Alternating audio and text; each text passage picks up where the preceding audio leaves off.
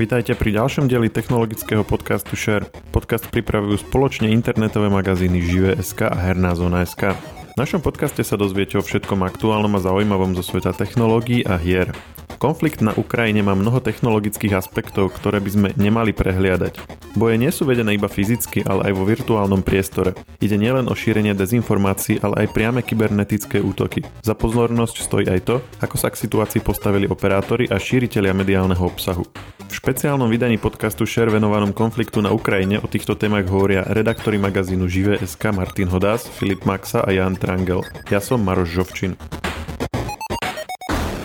Pôvodne sme mali na tento týždeň naplánovanú inú tému, ale e, s tým, čo všetko sa od čtvrtku zomlelo, e, u našich východných susedov e, sme si povedali, že to zmeníme a budeme sa venovať dôsledkom, ktoré má konflikt na Ukrajine v oblasti informačných technológií, pretože tých tém je naozaj veľa, ktoré majú prienik aj do tejto oblasti.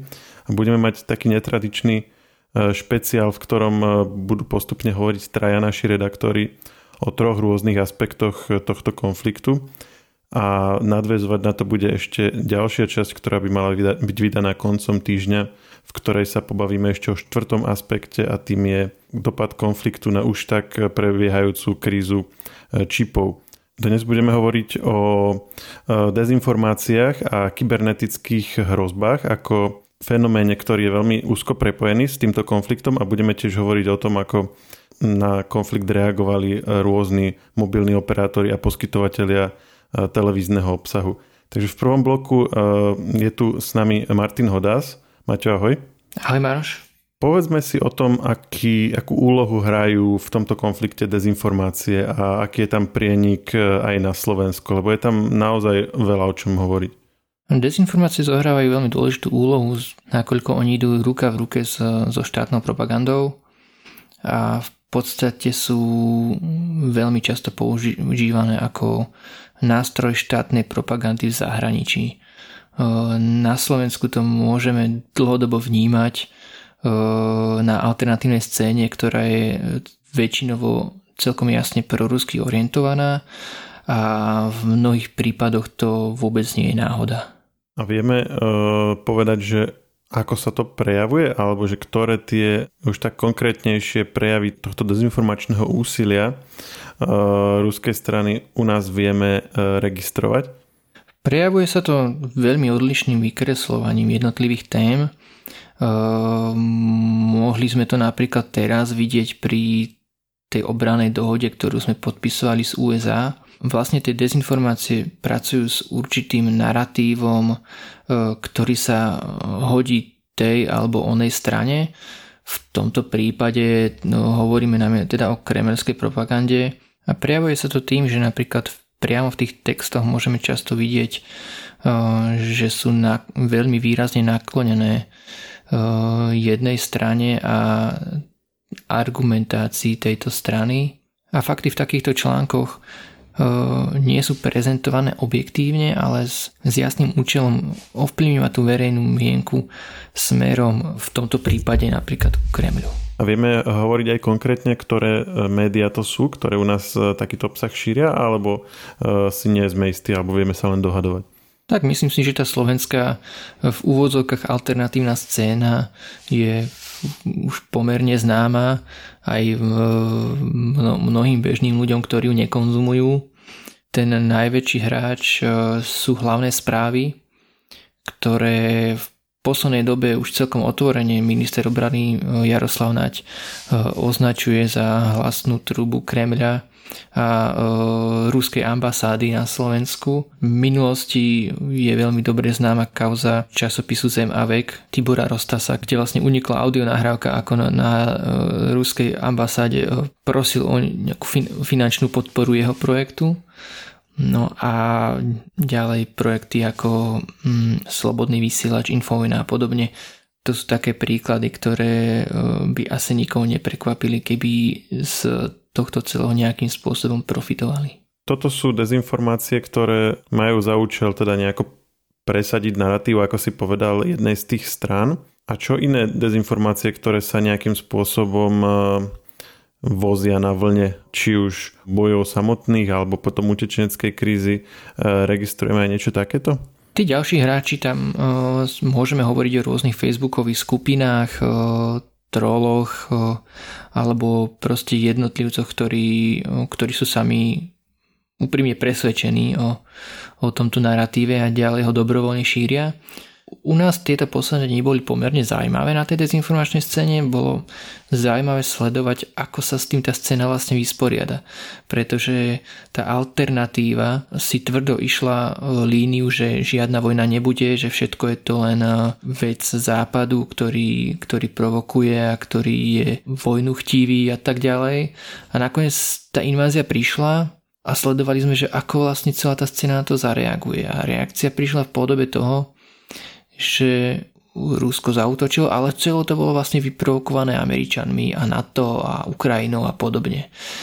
No a keď sa vlastne tá scéna troška spamätala z toho prvotného šoku, tak sme sa dočkali už tých prvých hoaxov a dezinformácií, ktoré sa na tu začínajú šíriť a to konkrétne ohľadom najmä tie začínajúcej migračnej krízy, konkrétne, že e, nám tu prúdia tisícky Afričanov a Ukrajincov tu vlastne ani nepúšťame a celé je to plán na e, zničenie bielej rasy v Európe a tak podobne. Závisí už od toho, že kto to šíri, že kto to šíri e, v akom, v akom rozsahu, či je to niečo naozaj úplne uletené ako, to, ako ten útok na bielu rasu, ako som spomenul, alebo je to len proste nejaké to bežné uh, vytlkanie politických bodov a tak podobne. Poďme si ešte povedať niečo o tom, ako proti týmto fenomenom môžeme bojovať. Ono, ten problém s dezinformáciami, ich šírením, ako si presne povedal, je tu roky, ale mm, zdá sa, že práve teraz sa začínajú príjmať také ráznejšie kroky proti tomu. V Česku, ako vieme, sa pristúpilo aj k blokovaniu konkrétnych eh, web stránok. U nás eh, sa vlastne práve niečo také chystá, tak skús povedať konkrétnejšie, že v akom je to momentálne štádiu, čo sa reálne môže urobiť a čo vlastne eh, je už ako keby mimo týchto, tohto snaženia. S tým, že toto už naozaj vojnový stav, tak sa začalo čoraz viac hovoriť o tzv. hybridných hrozbách, teda že vlastne tieto dezinformácie a propaganda sú určitým nástrojom hybridnej vojny a celá tá situácia nabrala na vážnosti. Napríklad pri covide sme mohli vidieť, že naozaj tie dezinformácie môžu byť obrovským problémom a štát na to začal nejakým spôsobom reagovať, avšak toto je zase o level vyššie. Aj preto sa začali o, robiť ráznejšie kroky, ako som, už, ako som už spomínal, tie dezinformácie idú e, ruka v ruke s propagandou a e, bolo pomerne dôležité, aby sa toto šírenie propagandy zastavilo. Preto napríklad e, si spomínal, že v Českej republike začal tamojší správca domeny blokovať určité dezinfoweby ktoré šíria tieto ruské narratívy a e, často obhajujú e, ten vojenský útok Ruska. U nás sa chystá niečo podobné v rámci tej prípravy na migračnú krízu a celkové tej odozvy na ten začatý vojenský konflikt bola schválená novela kybernetického zákona, ktorá čoskoro umožní Národnému bezpečnostnému úradu blokovať vybrané web stránky, Konkrétne by teda mal poľovať najmä po tých e, dezinformáciách a e, tam už e, minister obrany Jaroslav Naď avizoval napríklad to, že bude chcieť zablokovať tie spomínané hlavné správy, ale myslím si, že môžeme očakávať, že hneď po nich pôjdu weby ako Slobodný vysielač, Infovojna, Zemavek, možno hlavný denník a tak podobne. E, čiže ale toto sa bavíme len o blokovaní konkrétnych e, web stránok. E, ale vieme, že mnoho aktivít tejto dezinformačnej scény je na sociálnych sieťach. Tam predpokladám, naše autority nemajú nejaký dosah.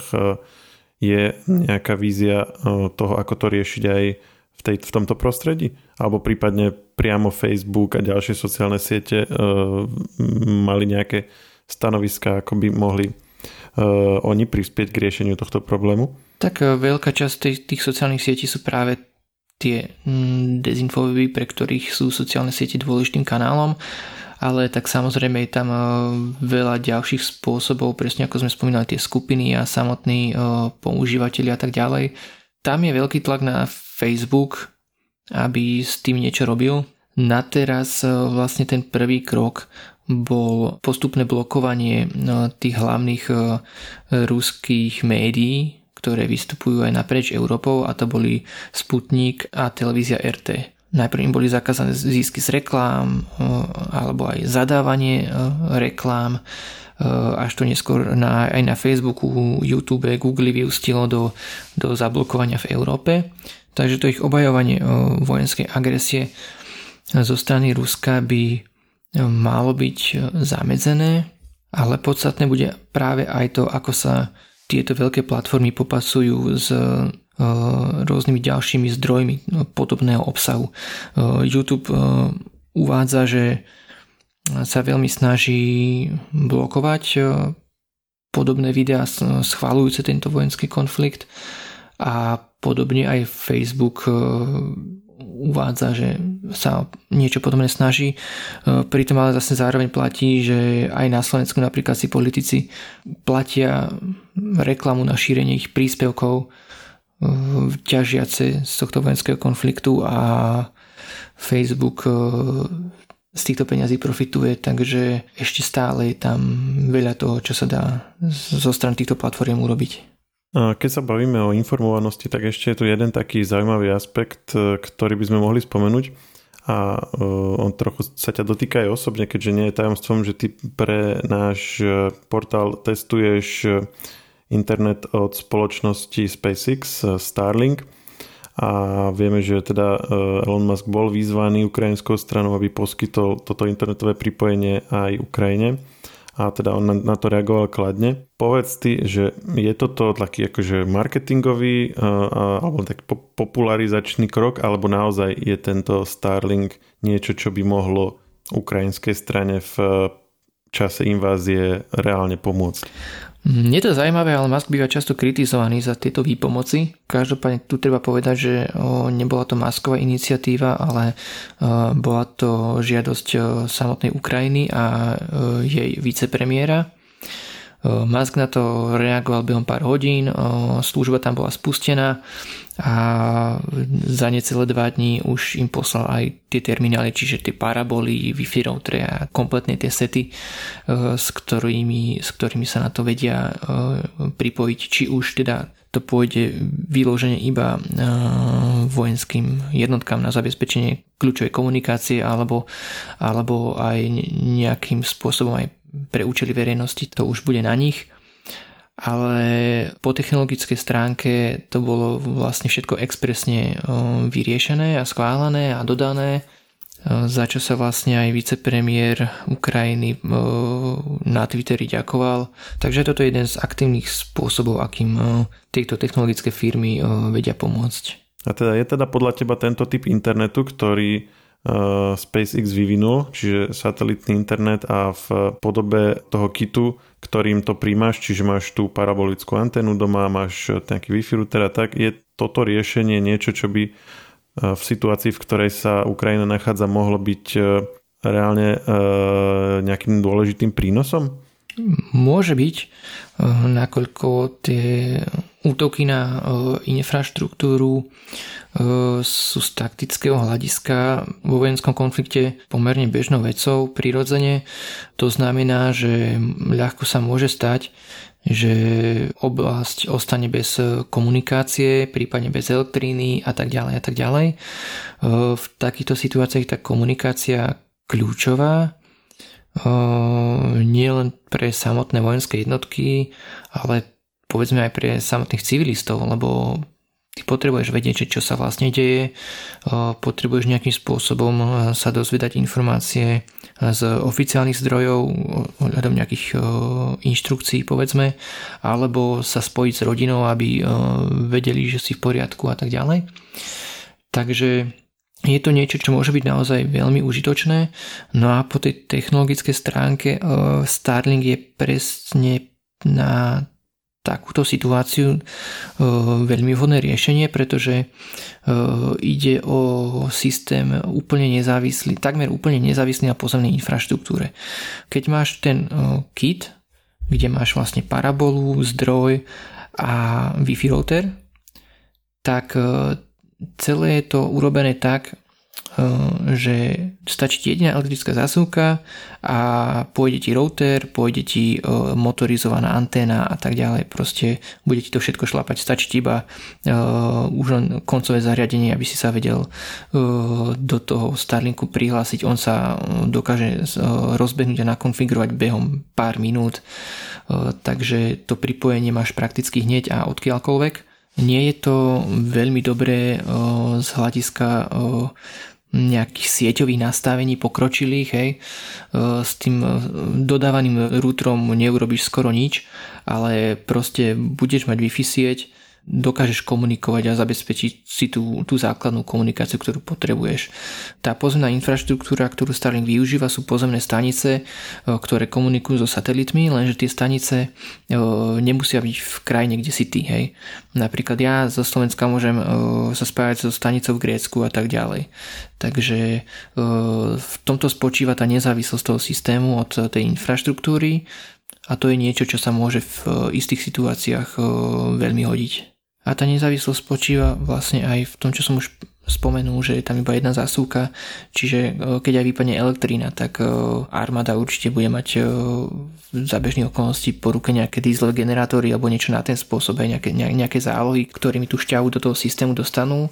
Dokonca to som počul, že s adekvátnym prevodníkom sa to dá napojiť v podstate aj do autozásuvky, že ten odber je tam dostatočný na to, aby sa to spojaznilo, takže naozaj je to možné rozbehnúť takmer kdekoľvek. Mačo, ďakujem pekne a my ideme ďalej. A teraz je tu s nami Filip Maxa, ktorý nám povie niečo o tom, ako na krízu na Ukrajine zareagovali operátori, e, či už e, mobilní operátori alebo aj poskytovateľia e, televíznych programov. Filip, ahoj. Ahoj, Majoš. Začneme tými mobilnými operátormi na Slovensku. Ako sa k tomuto konfliktu postavili? Všetci e, štyria mobilní operátori pripravili zvýhodnenie, čo sa týka Ukrajiny.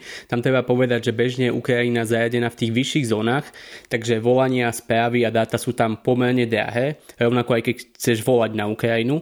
Ale tým, že prišlo ku vojenskému konfliktu, tak operátori zareagovali pomerne rýchlo a môžeme teda priamo povedať, že O2 napríklad dočasne prejadilo Ukrajinu do základnej zóny 1, čo v praxi znamená, že klienti môžu telefonovať, písať e, správy a dátovať, ako keby sa nachádzali na území členských krajín Európskej únie. A týka sa to aj e, Tesco Mobile a Radosti. Okrem toho aj Telekom pripravil zvýhodnenie v podobe bezplatných volaní a správ na Ukrajinu a rovnako aj prichádzajúce správy sú úplne zdarma. Zadarmo budú aj odchádzajúce správy na Slovensko, ale aj do iných krajín, keď už je klient na Ukrajine a platí to tiež pre všetky programy v ponuke.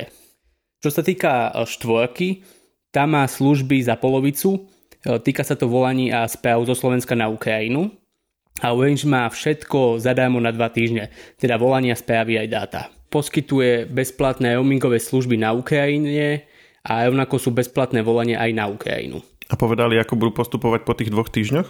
Zatiaľ žiadny z operátorov nespresnil, e, že či reálne potom stopnú tieto výhody, ale je pravdepodobné, že keď bude táto situácia pokračovať, že to minimálne niektorí z nich e, predlžia.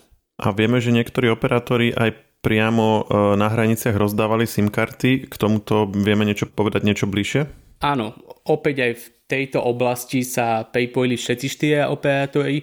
Najskôr Orange oznámil, že začal rozdávať predplatenú kartu s dvojeurovým kreditom a 10 GB dát na 30 dní zadarmo a, a tým, že tie služby ako keby 2 týždne nespoplatňoval, čo sa týka Ukrajiny, tak uh, ľudia, ktorí prichádzajú z Ukrajiny, tak môžu voľne telefonovať svojim blízkym na Ukrajinu a potom oznámili aj ďalší hráči, že sa teda pripájajú.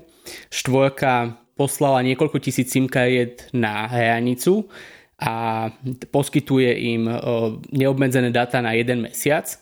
Ale je ešte dôležité povedať, že všetci zákazníci tí Ukrajinci, ktorí by sa chceli stať teda zákazníkmi našich operátorov, musia mať zo sebou platný pás. Áno, na to som sa presne chcel opýtať, že ako to je právne vyriešené.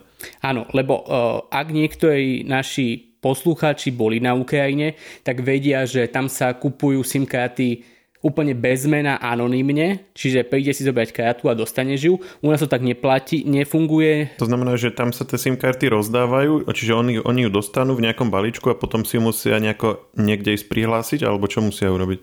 Priamo na hraniciach sú pracovníci mobilných operátorov, takže oni už tam rovno, potom keď predložia pás, tak rovno ju, im ju už aj aktivujú.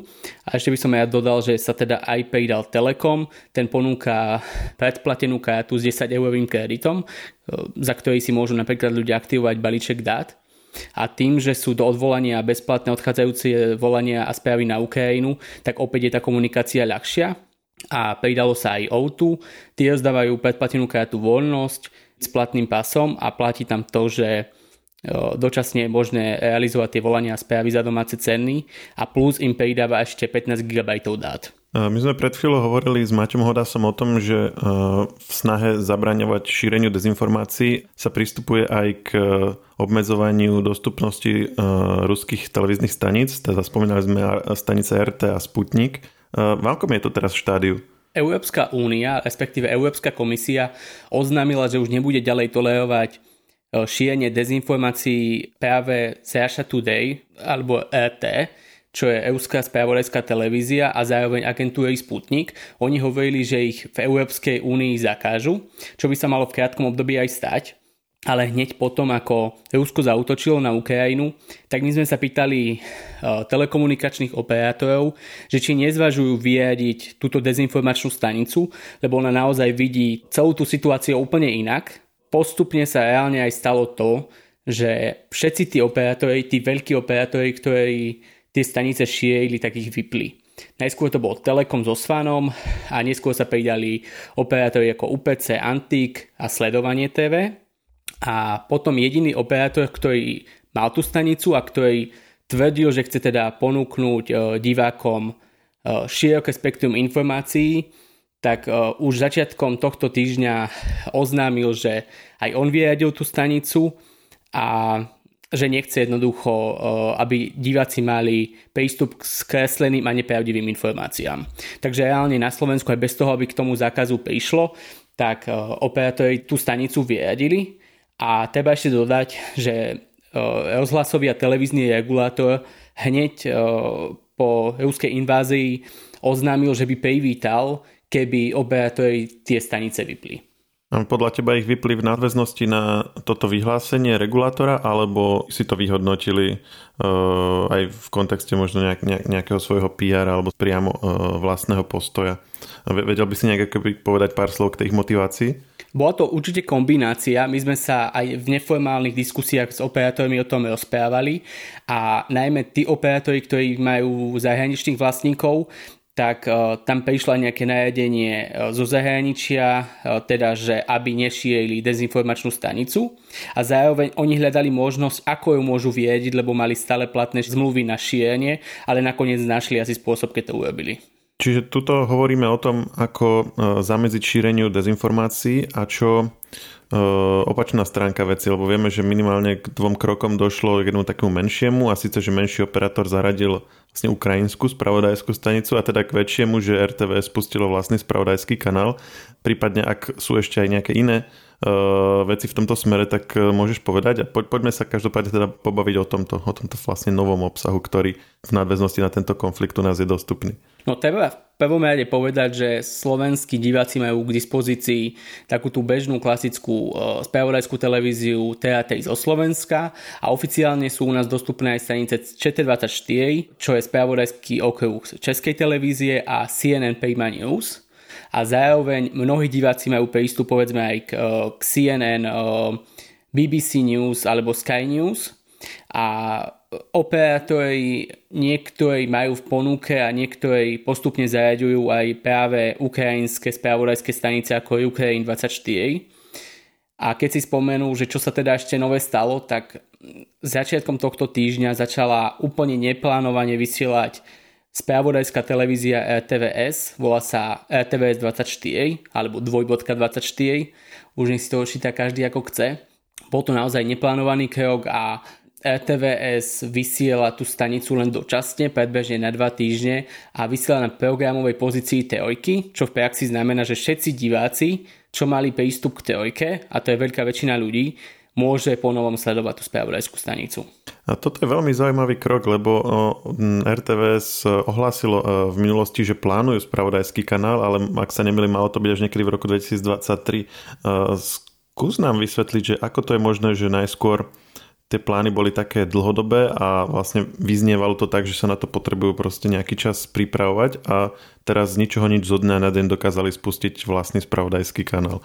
Aktuálny riaditeľ RTVS e, naozaj avizoval, že v priebehu roka 2023 by chcel spustiť novú spravodajskú stanicu, ale RTVS bola kritizovaná najmä za to, že nedostatočne rýchlo dokázala zareagovať na to, čo sa stalo na Ukrajine a kým iné televízie, ako som spomínal napríklad CNN, Prima News, ČT24 alebo aj Teaterika už od rána vysielali špeciálne spravodajstvo, dokonca sa na to pripravila ešte aj Markiza v Teleáne a potom aj s mimoriadnou reláciou, tak RTVS medzi tým vysielala reprízu dámskeho klubu, za čo bola naozaj kritizovaná z každej strany. Čiže toto môže byť jeden dôvod, že prečo sa rozhodli aspoň najrýchlo pripraviť spravodajskú stanicu. A absolútne súhlasím s tým, že sa to nedá urobiť zo dňa na deň. A to, čo reálne RTVS urobila je to, že rozšírila to svoje bežné spravodajstvo a pridala množstvo repríz iných programových okruhov. Čiže nie je to štandardný spravodajský kanál, ako poznáme zo zahraničia, alebo keby sme chceli porovnávať s tou 24 Čiže v zásade sú tam tie spravodajské bloky, ktoré na uh, RTVS 1 alebo 2 a uh, teda na jednotke na dvojke plus akože reprízy v podstate. Je tam rozšírené spravodajstvo a reprízy, presne tak. A teda no, za normálnych okolností by tam malo byť čo ešte, že vlastné e, relácie, vlastná nejaká tvorba a tak? No, áno, určite by mali mať vlastnú tvorbu a aj rozšírený spravodajský tím, lebo keď chceš spustiť spravodajskú televíziu, tak potrebuješ mať určite o mnoho viac ľudí, ako potrebuješ do spravodajstva, ktoré vyjavaš primárne napríklad pre večerné vysielanie. Čiže e, vlastné relácie, ale aj publicistiku a ďalšie tituly, ktoré by mohla tá televízia vysielať prakticky eh, počas eh, celého dňa. Mhm, čiže oni vlastne pracujú teraz s tým týmom, ktorý už mali existujúci, akurát, že ho keby natiahli ten ich výstup na, na jeden samostatný kanál. Áno, v praxi fungujú presne tak, veď je logické, že za jeden deň alebo za pár dní nevedia ani zohnať nových ľudí a zároveň aj keď sa pozrieš na vysielanie tej stanice, tak je to prakticky s tou grafikou um, správ TVS a to, že neboli pripravení, tak o tom svedčí aj fakt, že naozaj je to na tej pôvodnej programovej pozícii teoriky. A podľa tvojho názoru je takmer isté, že sa to teda buď po tých dvoch týždňoch alebo po, nejakom predlženom čase vypne, alebo je nejaká šanca, že by sa to mohlo predsa len transformovať do už toho definitívneho spravodajského kanála a tým pádom by bol skôr ako v tom roku 2023? No, šanca je vždy, ale je otázne, že aká, ako sa bude tá situácia na Ukrajine vyvíjať, lebo to je naozaj uh, hlavná téma, ktorú tá spravodajská televízia pokrýva, ale ak by sa rozhodli pokračovať, tak by naozaj museli personálne a aj programovo posilniť tú stanicu. Filip, ďakujem ti a my ideme ďalej. Hovorili sme o tom, že tento konflikt e, sa odohráva aj v kybernetickom priestore. Spomínali sme dezinformácie, ale priamo e, v ňom sa vedie tzv. kybernetická e, vojna. A porozpráva nám Jan Trangel o tom, ako presne to funguje. Jano, ahoj. Povedz nám teda, čo to vlastne znamená kybernetická vojna? Kybernetická vojna v zásade je boj pomocou rôznych škodlivých kódov, ktoré napádajú počítače a rôzne informačné systémy. To, čo sa teraz deje, neviem, či by som to priamo nazval kybernetickou vojnou, ale celkom určite je vidieť, že sa zvýšil počet malvéru a rôznych škodlivých kódov, ktoré sa nachádzajú v našom okolí. Varoval predtým aj Slovenský národný bezpečnostný úrad. Povedal, že riziko napadnutia škodlivým kódom je aktuálne veľmi vysoké a varoval všetkých, teda najmä tých, ktorí spravujú kritickú infraštruktúru, aby čím skôr zabezpečili svoje systémy a pokiaľ mali v bezpečnostných auditoch odhalené nejaké nedostatky, tak by mali byť čím skôr zaplátané. A teda povedal, že toto varovanie je práve v súvislosti s konfliktom na Ukrajine? Ono tento varovanie prišlo ešte veľmi krátko pred tým, ako ten konflikt vypukol. Vychádzam z predpokladu, že NBU mal nejaké informácie, na základe ktorých to vydal. A my sme sa potom ako živé SK pýtali rôznych bezpečnostných expertov slovenských. A väčšinou to sú ľudia, ktorí sú v tom odbore dlhšiu dobu, poznajú to prostredie a zhodujú sa v tom, že ja by som to tak možno aj zacitoval jedného z tých, z tých ľudí, ktorými sme hovorili, že riziko šírenia malvéru ešte nikdy v histórii nebolo väčšie ako je teraz.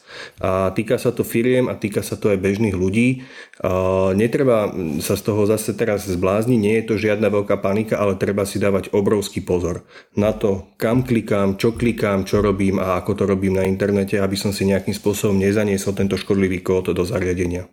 Ale skús nám trochu vysvetliť tú súvislosť, že prečo eh, v súvislosti s útokom na Ukrajine hovoríme o zvýšenom riziku škodlivého softvéru u nás. Aká tam je spojitosť? Pokiaľ ide o to varovanie NBU, lebo to je taká konkrétna vec, od ktorej sa dá dobre odraziť pri ďalšom skúmaní tejto problematiky, eh, ide špecificky o kritickú infraštruktúru. To je všetko od elektrární až po uh, rôzne rozvodné siete, uh, vodárne, mobilných operátorov, banky a podobne. A toto sú typické ciele útočníkov, ktorí chcú spôsobiť zmetok. A naozaj tí, ktorí sa starajú o bezpečnosť v týchto organizáciách, by sa teraz mali veľmi dobre starať o tie systémy, monitorovať ich viac ako bežne a dávať si pozor, aby sa tam naozaj nejaká záškodnícka činnosť neudiala.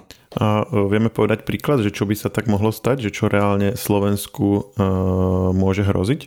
Nechcem to stavať do tejto pozície, že čo reálne Slovensku môže hroziť, lebo to je úplne zbytočné vyvolávanie paniky, ale pokiaľ ide o nejaké útoky, tak e, môže sa napríklad stať, že by na nejaký čas boli odstavené bankové systémy, že by napríklad nefungovali platby kartou, pretože tie systémy budú napadnuté, alebo že by nefungoval účtovný systém elektrárny, alebo že by vyradili nejakú časť e, nejakého iného systému a týmto by vlastne znepríjemnili život a fungovanie a šírili by naozaj e, nejakú paniku, zmetok a že by vyviedli ľudí z toho bežného normálu, v ktorom aktuálne žijú. Jano, môžem sa ťa ešte opýtať? My sme hovorili, že Slovensko je akože potenciálne ohrozené, ale že prečo? Že, že keďže mu sa útočí na Ukrajinu, že prečo sa bavíme o tom, že či môže byť Slovensko hrozba? Vedel by si k tomuto? Tieto malvery sa väčšinou šíria, povedzme, že nie úplne cieľene. E, väčšinou to sú typické phishingové útoky, kedy sa snažia zneužiť nejakú naivitu ľudí, ktorí kliknú na nejaký link, zanesú si ten malware do počítača a tieto, takéto malvery v tom počítači môžu byť uložené a čakať na svoju príležitosť dlhé týždne alebo aj mesiace. A to, že napríklad na Slovensku sa ešte tieto nové kódy, ktoré boli objavené na Ukrajine, ešte neboli detekované, to ešte neznamená, že tu nie sú. Oni tu môžu byť, len možno ešte neboli aktivované. Preto je dobre naozaj mať nejaký kvalitný antivírus, ktorý, s ktorým si prehliadate počítač a pozrite sa, či tam naozaj nie je niečo, čo by tam byť nemalo. Čiže v prípade Slovenska stále hovoríme o hypotetickej hrozbe, ale napríklad na Ukrajine už reálne tieto útoky e, sú vedené. Čo sa tam e, za posledné dni udialo? Mm, teraz už ehm, vlastne, keďže prešlo už niekoľko dní od e, útoku, tak už aj ehm, analytici, ktorí, sa, ktorí skúmajú tieto jednotlivé incidenty, už majú aj viacej informácií. A je zrejme, že spolu s útokom prišla aj, e, teda spolu s tým pozemným útokom, ako vtrhli vojska na Ukrajinu, tak nejaký kybernetický útok prišiel vo forme najprv nejakého DDoS útoku. To je útok, ktorého cieľom je preťažiť systémy. Mm, veľmi jednoducho sa to dá vysvetliť tak, že dáte veľmi veľa požiadaviek na nejaký server, veľmi veľa krát, na tak, tak veľa požiadaviek, na ktoré nie je stavaný, až ten server spadne a nie je potom schopný obslúžiť nikoho. A zároveň sa tam aktivovali doteraz neznáme malvery, to sú škodlivé kódy, ktorých cieľom bolo doslova znefunkčniť počítače a vymazať dáta, ktoré sú na nich. Najprv sa hovorilo, že tam bol jeden, nakoniec sa ukázalo, že tam boli dokonca dva rôzne. Jeden sa volá Hermetic Viper a druhý Isaac Viper. Obidva dokázali odhaliť odborníci zo slovenského ESETu, čo sa mne osobne veľmi páči, že sa tejto téme venujú a aj o tom informujú. Tu by som asi zacitoval zo, správy, ktorú poslali médiám včera, kde písali, že analýza vzoriek malvéru naznačuje, že útoky boli plánované niekoľko mesiacov dopredu. To znamená, že ten malware neprišiel do počítačov v ten deň, ale bol tam usídlený už niekoľko týždňov alebo mesiacov predtým a doslova čakal na aktiváciu v nejakom správnom momente. A tá aktivácia zjavne prišla v ten štvrtok, keď sa invázia začala. Poďme sa baviť o tom, že ktoré strany sú vlastne v tomto kybernetickom konflikte, čiže v prípade e, konfliktu na Ukrajine, čiže je to tá vlastne tá ukrajinská, teda hlavne e, ruská strana, ale tam nejaké aktivity ohlasili už aj také tie nezávislé skupiny, napríklad hackery Anonymous. Skús povedať, že kto tu vlastne medzi sebou súperí, aby sme si tu, tu nejakú mapu vedeli predstaviť toho konfliktu. Celkom určite na, v tomto konflikte sú nejakí hackery, ktorí sú platení vládami, čiže týchto by som dal asi teraz mimo, ale okrem toho sa tu objavili naozaj nejaké také, nazýval by som to, že dobrovoľné hackerské zoskupenia. A to prvé z nich je známe, volajú sa Anonymous. Oni už v minulosti robili nejaké útoky voči, e, voči rôznym krajinám, hlavne teda v čase, keď cítili nejakú nespravodlivosť, keď sa diala voči ľuďom. Oni ako skupina nie sú veľmi nebezpeční, pokiaľ ide o tie hackerské útoky. Oni nerobia útoky napríklad na elektrárne, že by ľuďom vypli elektrinu alebo niečo podobné, alebo že by odstavili nemocnicu. Toto nerobia. Ich cieľom je skôr niečo ako upozornenie na to, čo sa deje. Preto vlastne aj medzi prvé ciele, na ktoré sa zamerali, boli ruské televízne stanice. Dokonca tam bol aj prípad, že dokázali hacknúť nejaké weby ruských médií a do vysielania dostať e, namiesto vysielania ruskej televízie ukrajinskú hymnu. Urobili aj takú malú záškodníckú činnosť, keď našli údajnú Putinovú jachtu a nafingovali pomocou námorného systému jej stroskotanie. A to sú také veci, ktoré v zásade nenapáchajú žiadnu škodu alebo žiadnu významnú škodu, ale e, sú veľmi chytlavé pre, aj pre médiá, aj pre ľudí, tak sa zarývajú do pozornosti a tým pádom vlastne takto na seba upozorňujú. No a na druhej strane stojí hackerská skupina, ktorá sa volá Conti, ktorá vyhlásila, že zase ona tvrdo zautočí na každého, kto nejakým spôsobom kyberneticky napadne Rusko. Zatiaľ, zatiaľ sme nevideli konkrétne, že by, že by to niekomu oplatili alebo že by na niekoho zautočili, ale čo nie je, môže byť, lebo v skutočnosti o tejto skupine konty vieme iba veľmi málo.